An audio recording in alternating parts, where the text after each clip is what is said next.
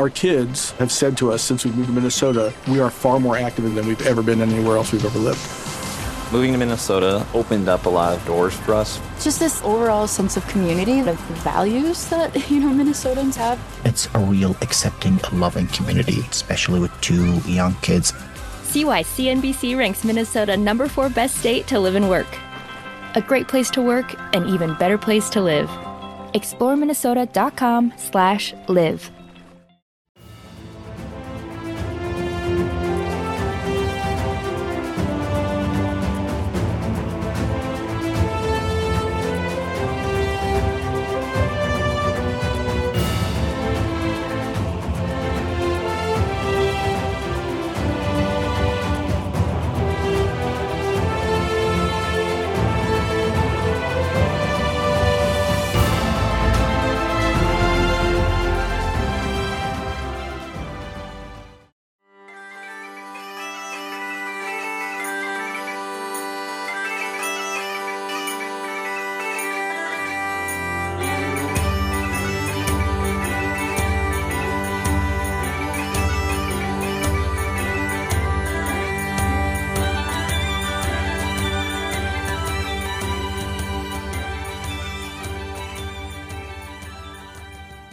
Welcome back, everyone, to 1001 Heroes, Legends, Histories, and Mysteries Podcast.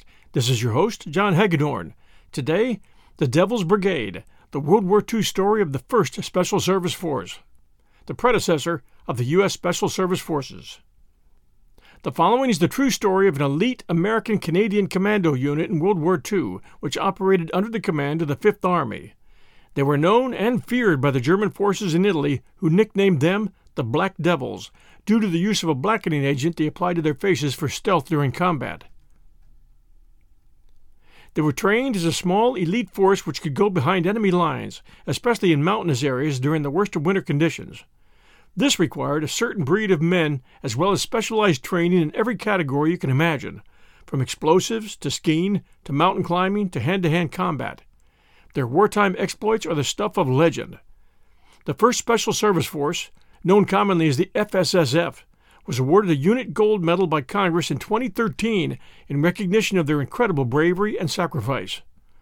When the Special Forces tab was created in 1983 for wear by members of the U.S. Army Special Forces, it was also retroactively awarded to members of wartime combat units that had been identified as predecessors of the Special Forces. Thus, any soldier who had spent 120 days in wartime service with the 1st Special Service Force is authorized to wear the Special Forces tab. The FSSF, or 1st Special Service Force, paved the way for today's Special Operations Unit, such as the U.S. Special Forces, the Green Berets, Delta Force, the Navy SEALs, and others. This is their story. I'm going to begin this story by telling you about the movie, which was named The Devil's Brigade, and which has been making the rounds at streaming channels such as Tubi, Amazon Prime, and Netflix. Like most war movies, some liberty was taken with the facts, according to the veterans of the TSSF. However, in our opinion, it was well directed, well written, and well acted, and accurately portrays the difficulties of bringing together Canadian and American soldiers in a remote training area and getting them to forget their differences and blend as one extremely tough fighting unit in a short amount of time. And they did have differences, in pay, in attire. Some Canadians wore kilts, for instance, until regular uniforms arrived, differences in command structure, and other categories. The movie also accurately portrays the extreme hardships required in fighting entrenched German troops in midwinter in the rugged ice-covered mountains of Italy. You'll be kept on the edge of your seat throughout most of the action. Although our title mentions them as the Devil's Brigade, they were actually called the Black Devils, and the operations they were involved in were no cakewalks. The veterans who fought for this elite commando force never got the attention they deserved, so one can say that although the movie wasn't completely accurate, it does score in giving credit where credit is due.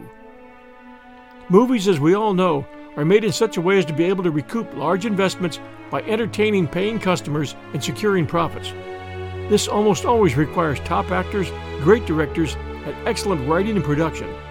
If it's not a documentary, it can and often does steer away from the facts. This movie had all that was needed to make it successful. The Devil's Brigade was made in 1968 and it's based upon the 1966 book of the same name, The Devil's Brigade, written by Robert H. Alderman and Colonel George Walton, a member of the brigade.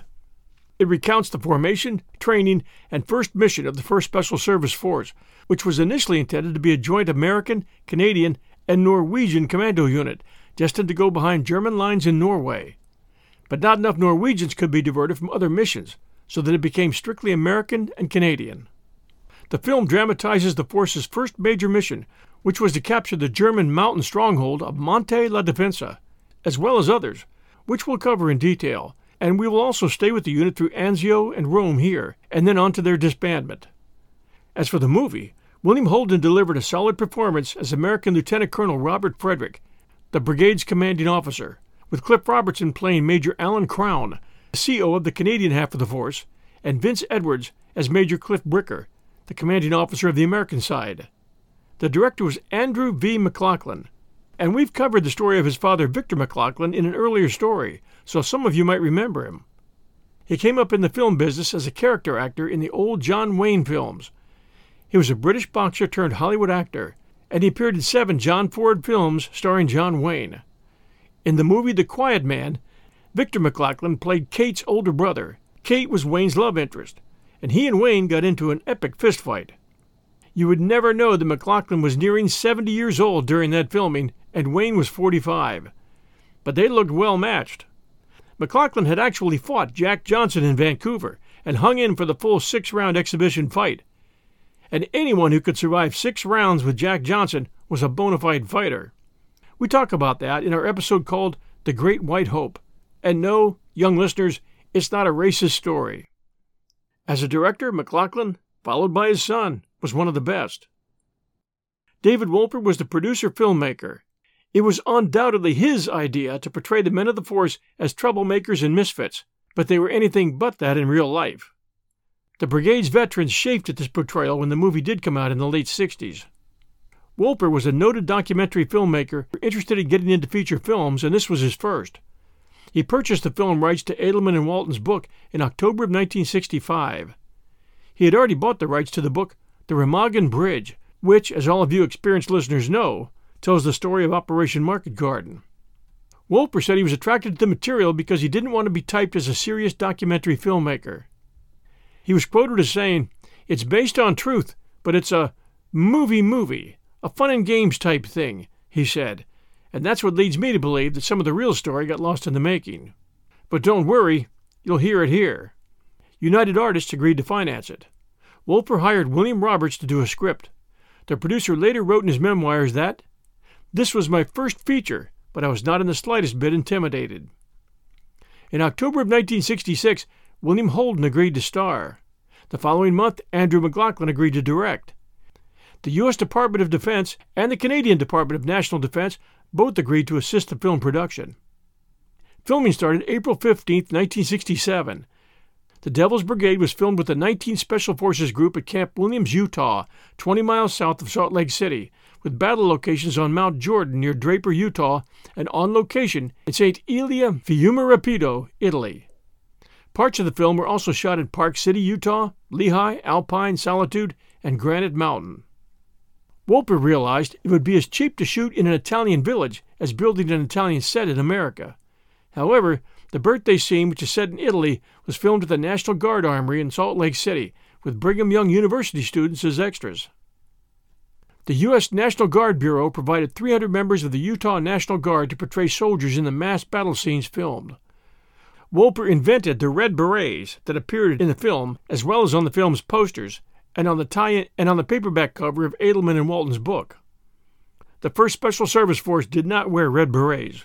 And for you serious football and boxing fans, the cast of the Devil's Brigade included NFL running back Paul Hornung and world middleweight champion boxer Gene Fulmer in minor roles.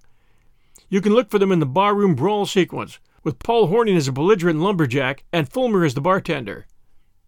And while we're talking boxing, coming up in a few weeks here at 1001 Heroes, Cinderella Man, the true story of James J. Braddock, the come-from-nowhere boxer who beat world champion Max Bauer on June 13, 1935 at Madison Square Garden, winning the world heavyweight title. He went in at 10-1 odds and came out a winner. The real story is even better than the movie, which was very good, thanks in large part to director Ron Howard and Russell Crowe. Wolper later wrote that Holden was very cooperative during the shoot in Utah, only drinking wine, but in Italy his drinking got out of control. Wolper had to call on the assistance of a woman in Paris who had dealt with Holden before and helped him finish the film on schedule. Filming for the Devil's Brigade concluded on July 3, 1967, in London. The film was the fourth most popular movie in general release in Britain in 1968. Wolper later wrote, "The Devil's Brigade turned out to be a terrific film. It was a wonderful story, the acting was excellent, and the preview audiences and critics loved it.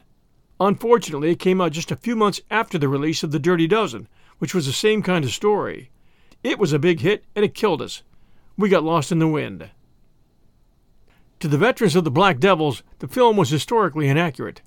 In a TV documentary called Suicide Missions, The Black Devils, Force member Bill Story stated, "The Devil's Brigade was and is a very entertaining war movie, but as a piece of accurate history, it's sheer nonsense.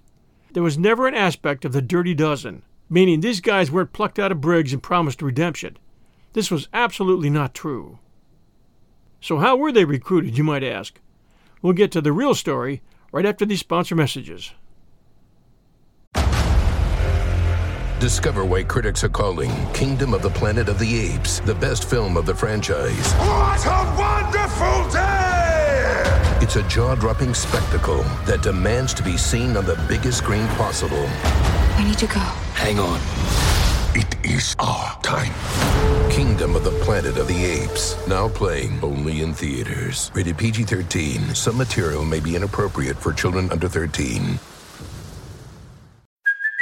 Hey, it's Kaylee Cuoco for Priceline. Ready to go to your happy place for a happy price? Well, why didn't you say so? Just download the Priceline app right now and save up to 60% on hotels. So whether it's Cousin Kevin's Kazoo Concert in Kansas City, go Kevin, or Becky's Bachelorette Bash in Bermuda, you never have to miss a trip ever again. So download the Priceline app today. Your savings are waiting. Go to your happy place for a happy price. Go to your happy price, Priceline. And now the true story of the legendary Black Devils, the 1st Special Service Force.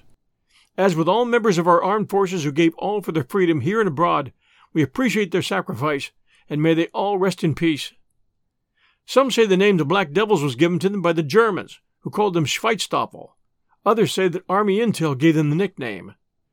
The important thing is that they've worn the name proudly ever since. The majority of them were not misfits, as was suggested in the Devil's Brigade movie. So where did they come from? Some were pulled out of existing paratroop divisions, like the 101st Airborne. Some responded to notices delivered to all Army bases in the Southwest and on the Pacific Coast. Some heard about the group and asked for a transfer to it to see action. Others heard about it through notices placed in local papers in lumber and mining towns in snow country, in Canada and the U.S. And whose idea was it? Let's start with the idea man, whose name was Geoffrey Pyke, although his initial idea never made it to fruition. He wanted to create a special attack force consisting of snow-capable vehicles which could move with blitzkrieg speed over winter terrain. This was to be called Operation Plow. Destination? Norway and Romania. Pyke was British, and for 3 hectic months he was on loan to Washington, D.C. to champion his idea, which kept finding ways to slip out of his grasp. A capable young lieutenant colonel named Robert "Bob" Frederick was assigned to do a feasibility study of Pyke's idea, and found it lacking substance. Eisenhower, recently returned from a meeting with Mott Batten in London, agreed that Pyke's plan was too risky, but admitted that he had already told his British counterparts that the U.S. would go ahead with creation of the elite commando force. But soon Pyke was on a plane back to England, while Colonel Frederick took over the command of the 1st Special Operations Force for the Army. What survived from Pyle's idea was the creation of an elite force of Canadians and Americans who would start training for commando attacks. But as it developed, the target was no longer Norway. It became the entrenched Germans who were preventing the Allies from moving through Italy, namely the high mountains of Italy, on their way toward joining the Allied attack on Germany's homeland. High-speed snow vehicles called weasels were to carry the raiders across snow-laden areas with speed. Credit Pyke for that idea. 600 of them were ordered and built by Studebaker and used in different places during the war. With regard to recruiting, the new force required a special breed of man. The leadership would also require a smart and totally dedicated commander. Frederick was assigned commander of this new force. The notices went out in Canada and the U.S. looking for hunters, guides, backwoodsmen, outdoorsmen, athletes, law enforcement, mountain climbers, soldiers looking for dangerous work. You get the drift. The 1st Special Service Force was activated on July 9, 1942, as a joint Canadian-U.S. force of three small regiments and a service battalion directly answerable to the Joint Chiefs of Staff, U.S. Army. Fort William Henry Harrison in Helena, Montana, was chosen as the primary training location due to its flat terrain for airborne training and its close proximity to mountains for ski and winter training. Colonel Frederick enjoyed a very high priority in obtaining equipment and training areas. Officially, it was named Project Plow. As for Canadian recruitment, in July of 1942, the Canadian Minister of National Defense, James Ralston, approved the assignment of 697 officers and enlisted men for Project Plow, under the guise that they were forming Canada's first airborne unit, the 1st Canadian Parachute Battalion. While its members remained part of the Canadian Army, subject to its code of discipline and paid by the Canadian government, they were to be supplied with uniforms, equipment, food, shelter, and travel expenses by the U.S. Army. It was agreed that a Canadian would serve as second in command of the force, and that half of the officers and one-third of the enlisted men would be Canadian. After Lieutenant Colonel McQueen, the senior Canadian member, broke his leg during parachute training, the highest-ranking Canadian in the force was Lieutenant Colonel Don Williamson, who commanded the 2nd Regiment. The U.S. volunteers for the force consisted initially of officers from Forts Belvoir and Benning, Belvoir located in Virginia and Benning in Georgia. Letters of recruitment were posted to all U.S. Army units in the Southwest and on the Pacific Coast.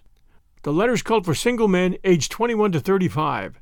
Occupations preferred: rangers, lumberjacks, northwoodsmen, hunters, prospectors, explorers, and game wardens. Inspection teams also scoured the Western camps for ideal candidates. Those chosen, owing to the secrecy of the mission, were often told that they had been selected to undergo training for a parachute unit. Indeed, the unit was so secretive that many soldiers did not know where they were when they arrived in Helena for training, as the windows of the trains carrying the troops were painted black. The combat force was to be made up of three regiments. Each regiment was led by a lieutenant colonel and 32 officers, and boasted a force of 385 men. The regiments were divided into two battalions with three companies in each battalion, and three platoons in each company. The platoon was then broken up into two sections.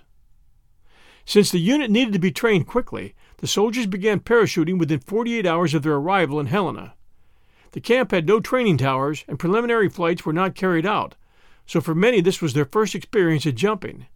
This training was completed before any other because it was believed that if all the soldiers earned their jumping badges simultaneously, a sense of camaraderie would develop within the camp. Colonel Frederick announced that only 2 jumps would be required, shortening the total from the U.S. Army Air Force's requirement of 6. The men were to jump from 6 C-47 Douglas Skytrain planes known to the British as Dakotas. At Fort Benning, Georgia, they underwent a 5-week jump course which taught them the design, packing, and function of parachutes, as well as jumping and landing techniques paired with strenuous physical conditioning. It also used 2 250-foot towers which had been brought from the 1939 World's Fair. As an added note, my father had shared stories with me about that World's Fair. He was a young manager with GE, assigned to show off General Electric's new television sets. Yes, this was 1939. It would still be years before they started appearing in any large number of households, but in 1939 the TV was here and on its way. Those towers were used to simulate exiting from an aircraft and landing, learning how to land and tumble. Then came the jump training. Tough as many of these men were, mistakes were plentiful. They were ordered to step out, not to jump, and some who jumped would end up breaking their noses with their knees. Others froze in the doorways. Others didn't tumble with the direction of the chute upon reaching the ground, and ended up with sprained ankles and knees, dislocations, and sometimes broken legs. Many of those who lost their nerve were bumped out of the force. The men were on a strict and physically demanding 3-phase training schedule. 1. From August to October, parachuting, weapons, and demolitions, small unit tactics and physical training. 2. From October to November, unit tactics and problem solving. and 3, from November to July, skiing, rock climbing, and adaptation to cold climates, as well as operation of the M29 Weasel. The weekly training schedule comprised of reveille at 4:30 a.m. from Monday to Saturday, followed by breakfast at 6:30. The obstacle course was run at 0800 4 times a week, followed by the day's training, which differed depending on the month. Soldiers were expected to march double time between training exercises in order to adhere to the strict schedule. Training lectures were given by veterans of overseas wars in the evenings from Monday through Friday. Soldiers were given Saturday evenings and Sundays off. Most of the men went to Helena to relax on their days off. Marches were done on a 60-mile, 97-kilometer course, the record for which was held by Colonel Marshall's 1st Regiment, who completed it in 20 hours. The force trained with enemy weapons as well as U.S. weapons, taking them apart, reassembling and shooting them until they were as proficient with German weapons as they were with their own. The men ran everywhere, and nearly all the time, when they weren't forced marched with full combat loads. Then there was the obstacle course, which the Canadians nicknamed as the granddaddy of all obstacle courses. It required hand-over-hand climbing and 8-foot walls. The need for urgency and precision was drilled into them. To the southeast of their camp stood Mount Helena, and the steep-sided cliff that faced the camp earned the nickname Muscle Mountain. It was a grueling 1.5-hour task to run up this cliff where it could be scaled. The hand-to-hand combat instructor was Dermot Pat O'Neill, an ex-Shanghai international police officer who was an expert at unarmed combat. O'Neill, who was well-versed in several forms of martial arts, taught the men to attack the eyes, throat, groin, and knees. He also taught knife-fighting tactics and showed the men how to quick-draw their pistols. The men attacked one another with unsheathed bayonets as part of the training exercises, and yes, injuries were common. Ski training, taught by Norwegian instructors, began in December. The men received lectures and demonstrations on skiing techniques, and most had mastered the basics in 2 weeks. At this point, the men were made to ski cross-country in formation from dawn until dusk with all of their equipment until they were up to Norwegian Army standards. As a light infantry unit destined for alpine or winter combat, they were issued various items of non-standard clothing, equipment, and rations, including skis, parkas, haversacks, and the mountain ration. From the outset, the 1st Special Service Force was armed with a variety of non-standard or limited-issue weapons, such as the M1941 Johnson machine gun. The Johnson light machine gun, in particular, helped greatly increase the firepower of the unit and was highly regarded by those who used it in combat. Frederick's staff even considered arming the men with blow darts, but it was decided against on the grounds that it may have been considered a war crime. Frederick himself participated in the design of a fighting knife made exclusively for the force called the V-42 combat knife, a derivative of the Fairburn-Sykes fighting knife. By August of 1942, they began weapons training, which included stripping and firing of all known types of American and German weapons, as mentioned. The rifle of choice was the dependable 30 caliber M1 Garand, which could fire 8 bullets as fast as you could pull the trigger.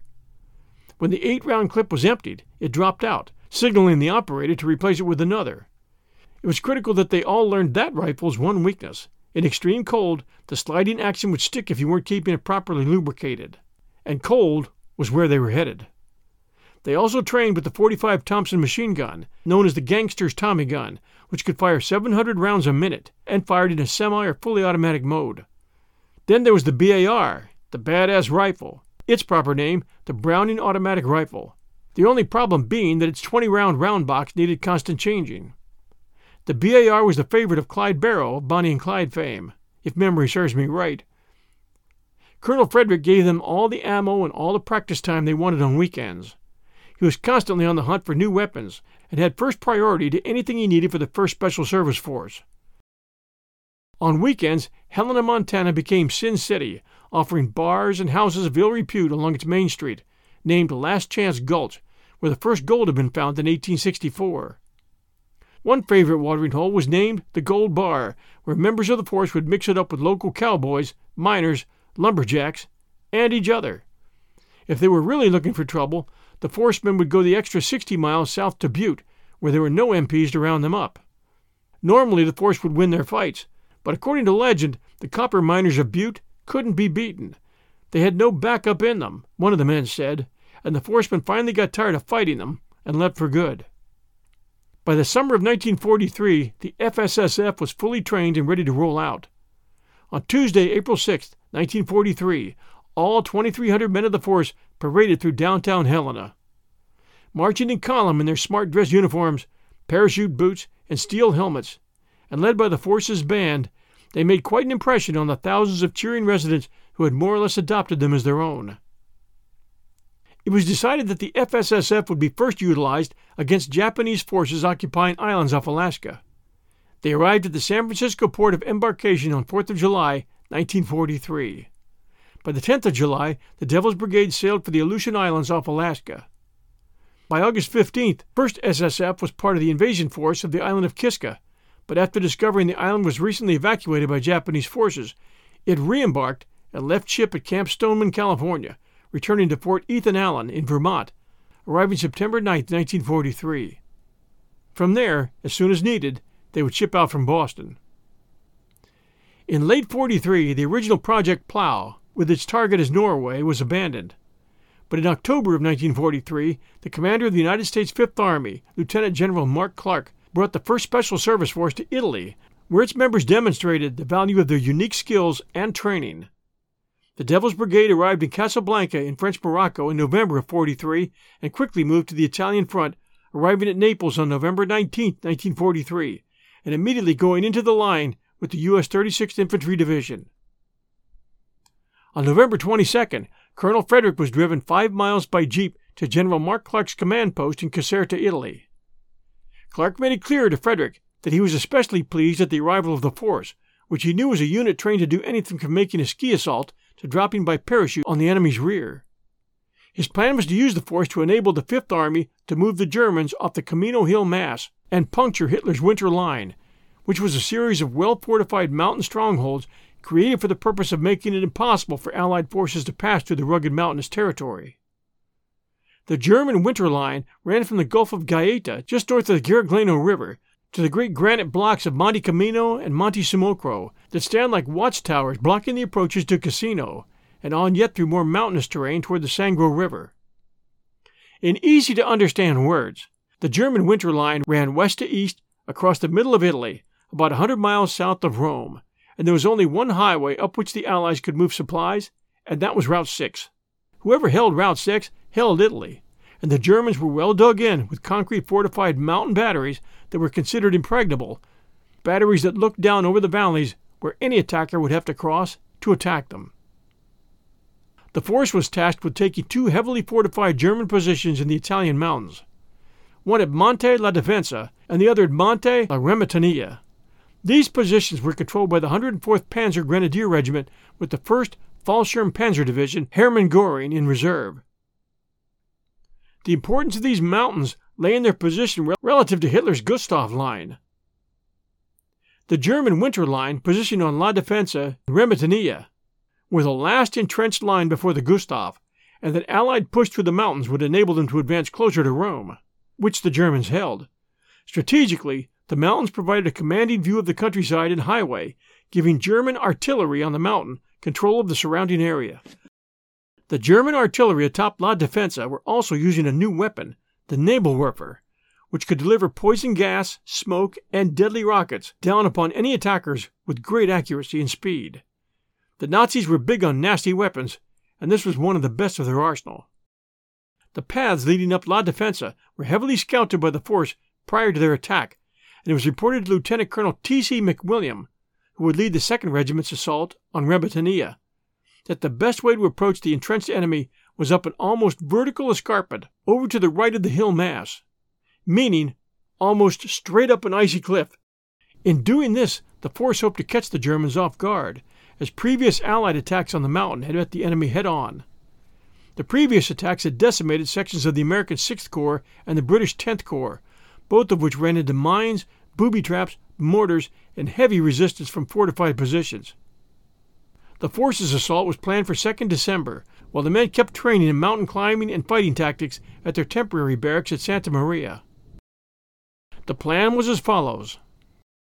At 16:30 hours on December 1, 2nd Regiment would be trucked to within 6 miles of the base of the mountain and march the rest of the way to La Defensa, which was a 6-hour march.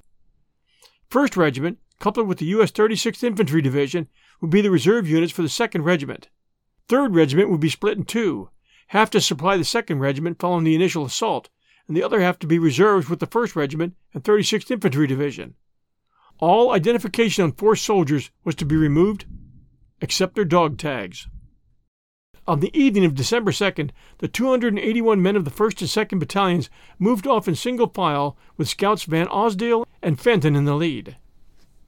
Their target, the base of the sheer cliff at the rear of Mount Defensa.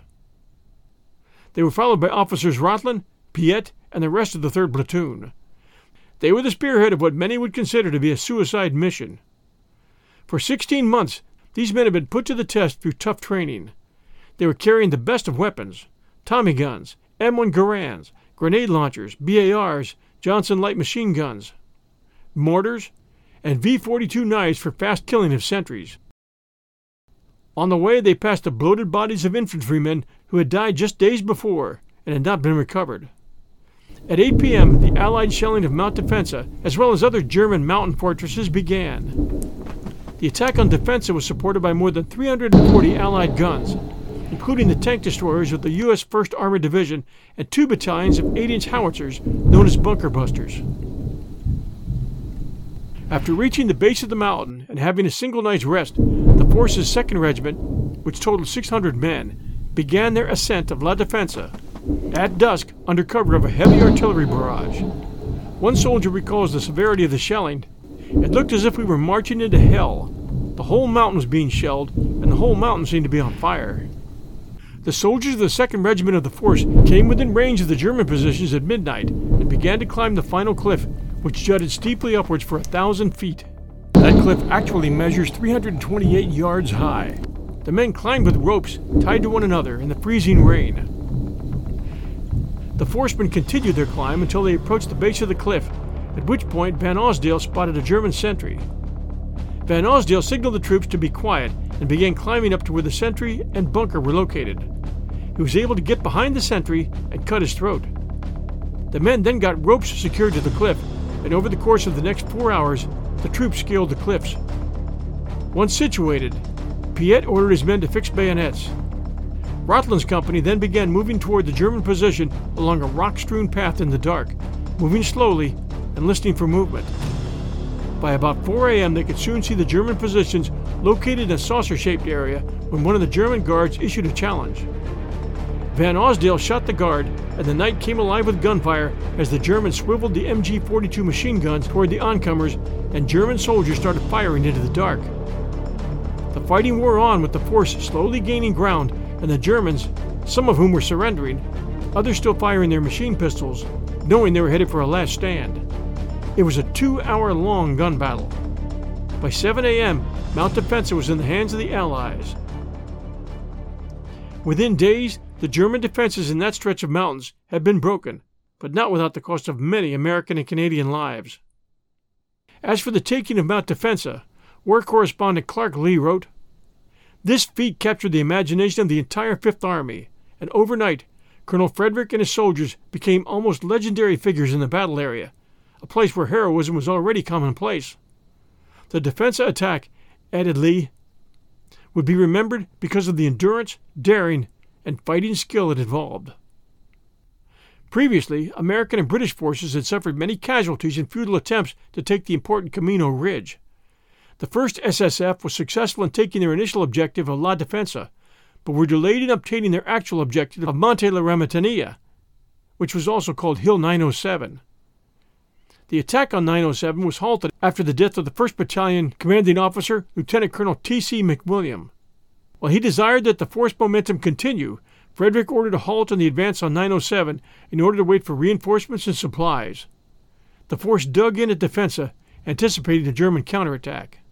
However, massive Allied artillery barrages and the flooding of both the Rapido and Garigliano rivers prevented the Germans from reforming.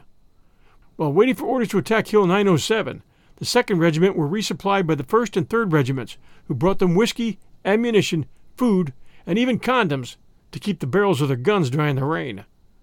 This supply effort was a huge task, as the men were asked to carry a lot of equipment up the cliff, suspended by ropes, in snow, rain, and ice. They needed both hands to climb, and they could only carry so much. Therefore, they had to make numerous trips up.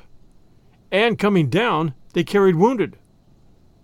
Once the British forces broke through the German lines at Monte Camino, the force was ordered to attack their primary objective, which was Hill 907.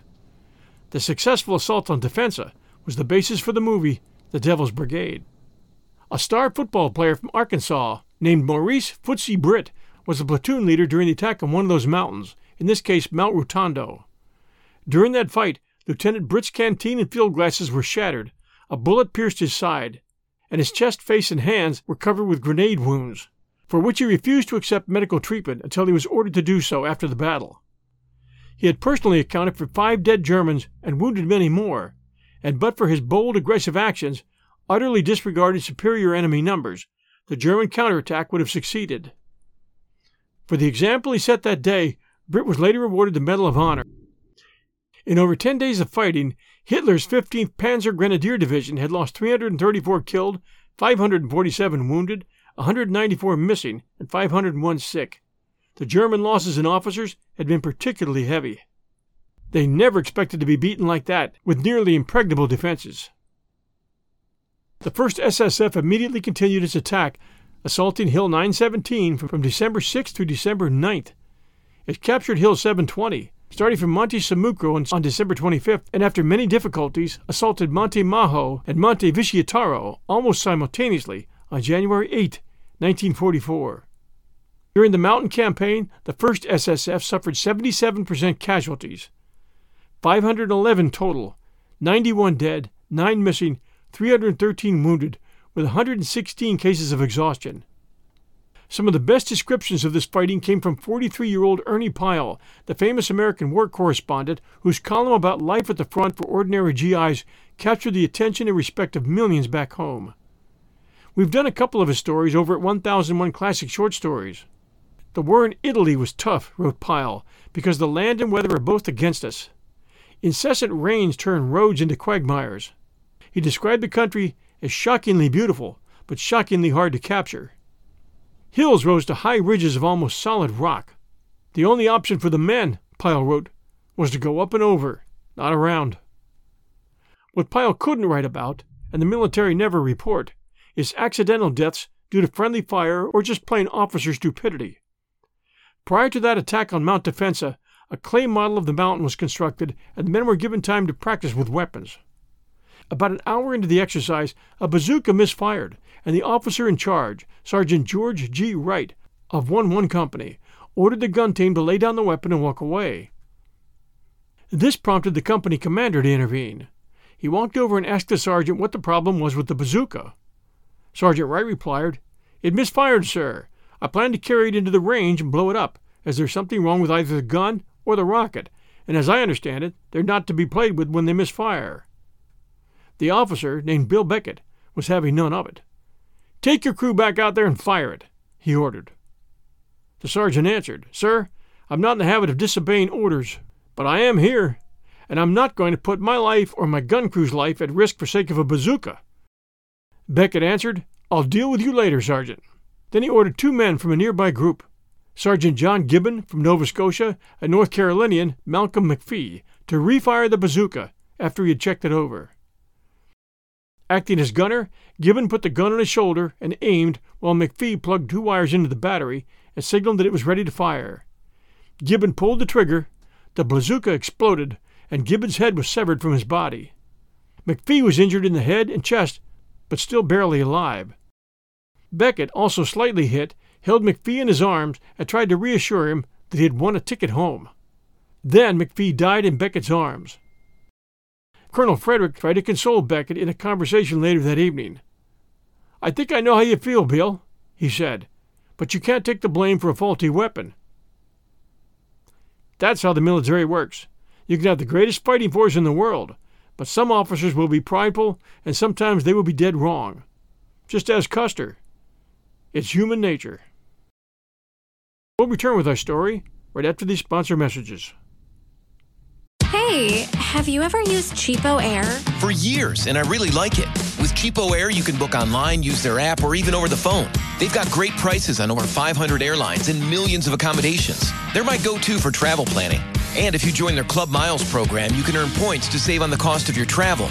Book on the app and you get double points. Sounds like it's time I tried Cheapo Air. Call Cheapo Air at 855-247-3279 or visit cheapoair.com/podcast. And now back to our story. The Special Force Brigade was withdrawn from the mountains in January, and on February 1 was landed at the beachhead created by Operation Shingle at Anzio, south of Rome, replacing the 1st and 3rd Ranger battalions, which had suffered heavy losses at the Battle of Cisterna. Their task was to hold and raid from the right-hand flank of the beachhead marked by the Mussolini Canal. 1st Regiment was positioned on the force's right front, which comprised one-third of the entire line, while the 3rd Regiment guarded the remaining two-thirds of the line.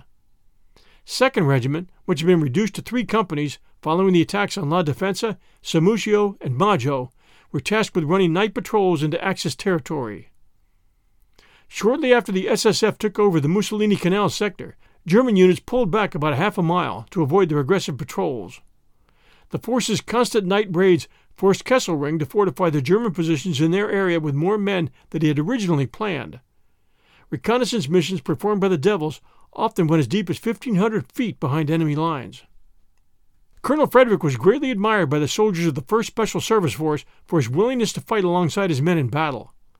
On the beachhead in Anzio, for example, a nighttime force patrol walked into a German minefield and was pinned down by machine gun fire. Colonel Frederick ran into the battle and assisted the litter bearers in clearing the wounded force members. German prisoners were often surprised at how few men the force actually contained.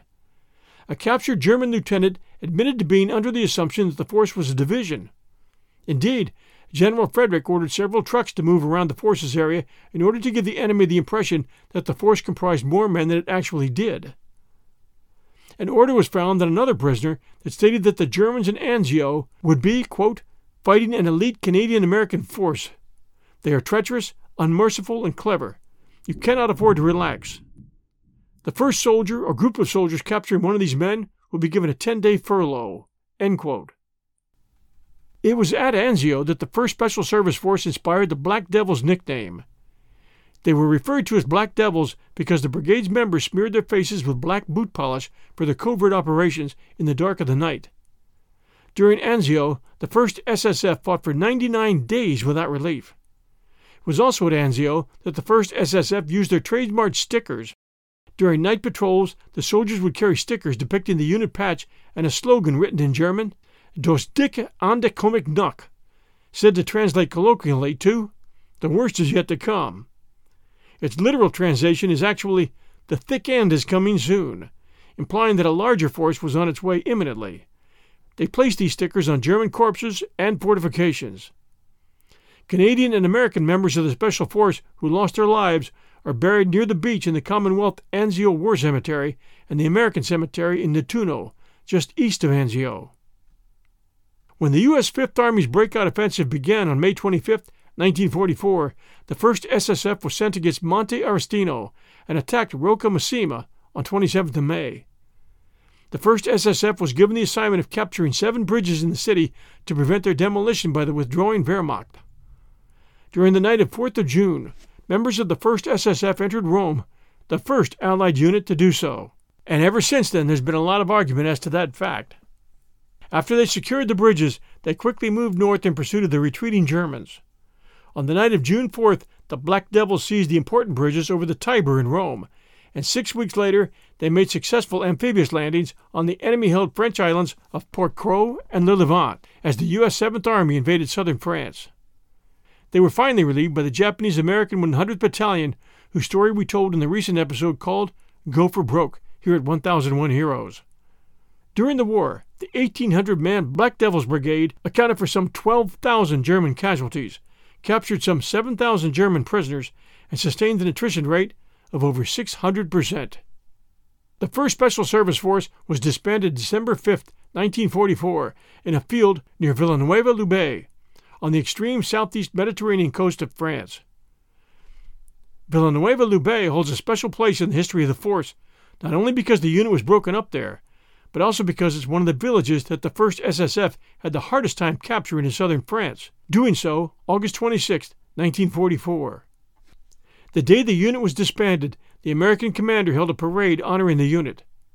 To end the ceremony, the Canadian elements were dismissed by being honored by the American troops with a pass and review, eyes right, officer salute. After the unit's breakup, the Canadians were sent to other Canadian units, most of them becoming replacements for the 1st Canadian Parachute Battalion. Some American members were sent to airborne divisions as replacements, others to ranger battalions, and still others formed the 474th Infantry Regiment, which served with the 3rd United States Army and performed occupation duty in Norway. United States Army Special Forces groups, who are the lineal descendants of the 1st Special Service Force, celebrate that breakup day every December 5th with their Canadian military comrades and surviving members of the force. Usually there's a combined parachute jump, a pass and review, and a formal ball. The force was awarded the French Croix de Guerre with Silver Gilt Star, as well as the Distinguished Unit Citation for extraordinary heroism. A large number of the Devil's Brigade members were honored for their acts of valor, including Tommy Prince, Canada's most decorated First Nation soldier of World War I. Also, U.S. member Wendell C. Johnson, 5th Company, 3rd Regiment, risking his life to save a fellow Black Devil, walked into a minefield and brought his wounded brigade comrade to safety. When they tried to give him a medal for his act of heroism, Wendell declined, saying, "Give it to the man who lost his leg." Although they were the first of the Special Forces and paved the way for all the others, the 1st Special Service Force is claimed as a direct ancestor by two modern Special Operations units, the Canadian Special Operations Regiment of the Canadian Special Operations Forces Command and the elite unit of the 1st Special Forces Command, Airborne, of the United States Army Special Operations Command. In 2006, the Canadian members of the 1st Special Service Force received the United States Army's Combat Infantryman Badge for participation in frontline combat. On February 3, 2015, as mentioned here at the beginning, the FSSF was awarded the Congressional Gold Medal, the highest award Congress can give to civilians. In 1996, Interstate 15 in Montana, between Helena and Sweetgrass, was renamed the 1st Special Service Force Memorial Highway. This highway was chosen because it was the route taken in 1942 by the Canadian volunteers to join their American counterparts for training at Fort Harrison. The entire length of Alberta Highway 4 received the same name in 1999. The force is also memorialized in several commemorative plaques mounted in city halls and along the route they fought in Italy and southern France, including one outside the Protestant cemetery, Rome, next to the Pyramid of Cestius, and another on the Embassy of the United States in Rome, facing Via Vittorio Veneto. If you're looking for facts outside of Hollywood, 3 documentaries have been made about the force. The Black Devils in 2000 was an episode of History Channel's Dangerous Mission series, written, produced, and directed by Daryl Rare. Then there was Daring to Die, the story of the Black Devils, written and directed by Greg Hancock and Wayne Abbott. And then The Devil's Brigade, a 2006 TV miniseries produced by Frantic Films. A little legacy for you. Quentin Tarantino's 2009 film Inglourious Bastards features a character named Lieutenant Aldo Raine, a.k.a. Aldo the Apache, played by Brad Pitt, who wears the Force Unit Crossed Arrows collar insignia and distinctive red arrowhead shoulder patch. Tarantino cited the 1st SSF as an influence. The Marvel Comics character Wolverine claimed several times that he was a member of the Devil's Brigade during the war. Being Canadian-born during the last years of Queen Victoria's reign, that fits. He also claimed he took part in the Anzio and Casino battles. Sholto Watt, a Montreal Star reporter who got to know the force well, always regretted that this North American corps d'élite could not have been employed in the lightning-fast staggering blow for which it had been trained. Many of the force had expressed that as well. Even so, he wrote, "The impact it did make in just 1 year of combat was nothing short of extraordinary. I can testify," wrote Watt, "to their spectacular power and efficiency, their marvelous morale, and their never-failing spirit of attack. They were exactly what one would expect from North America's best, an inspiration to see and a terror to the enemy." One veteran of the U.S. 3rd Infantry Division said the forcemen were the best damn fighters in the world. Watt felt the same, but for him the force's real importance was much greater than even its outstanding military contribution. It was the fact that it was the first joint force of its kind, drawn from 2 neighboring democracies, and that it was a brilliant success throughout. It is this example of international brotherhood, wrote Watt, which deserves enduring honor. Every year, Helena, Montana hosts a one-day event in July to remember and honor the 1st Special Service Force and its heroes. Thanks for joining us at 1001 Heroes, Legends, Histories, and Mysteries. We hope you enjoyed this story of the legendary 1st Special Service Force. We do appreciate reviews, and here are a few recent ones for you. The first one, the best, 5 stars. John does his homework and presents his material as a master storyteller. The episodes are educational, interesting, and the sound effects help to place you in the story.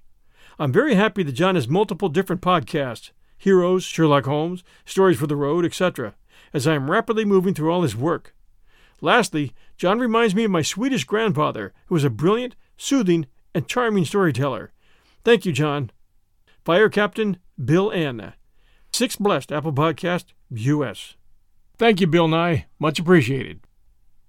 And this one, entertaining, educational, and amazing human drama. Can't get enough of this host and this show. Thank you for the ongoing treasure trove of human history. Please do a narration of the May 1972 Sunshine Mine disaster, where 91 miners died and 2 were rescued after surviving 2 weeks, 1,600 meters underground in Idaho. The book, The Deep Dark, details the harrowing human drama. Thank you, Art Almquist de Berry, Florida. And Art, if you can hear this sound, I'm tapping the cover of the book, The Deep Dark, and we'll be taking a deep look at it. Thank you for your kind review and for referring that book to us. That one from Domino Table Art, Apple Podcast, U.S. Thank you so much for taking the time to leave us reviews. We appreciate it greatly, and it helps new listeners decide to give us a try. We also appreciate our Patreon supporters at patreon.com/1001 Stories Network. Until next Sunday night at 6 p.m. Eastern Time, everyone, please do catch up on our other shows, 2 of which I'll mention today. The first, 1001 Radio Days, where right now we've just started some Box 13 episodes. Detective Mysteries I think you'll enjoy very much. Give them a try at 1001 Radio Days and at 1001 Stories from Roy's Diner, where you'll find lots of suspense and mystery every week. All our shows come out Sunday nights at 6 p.m. Eastern, and some come out Wednesday nights at 6 p.m. Eastern. Until then, everyone, stay safe, and we'll be back soon.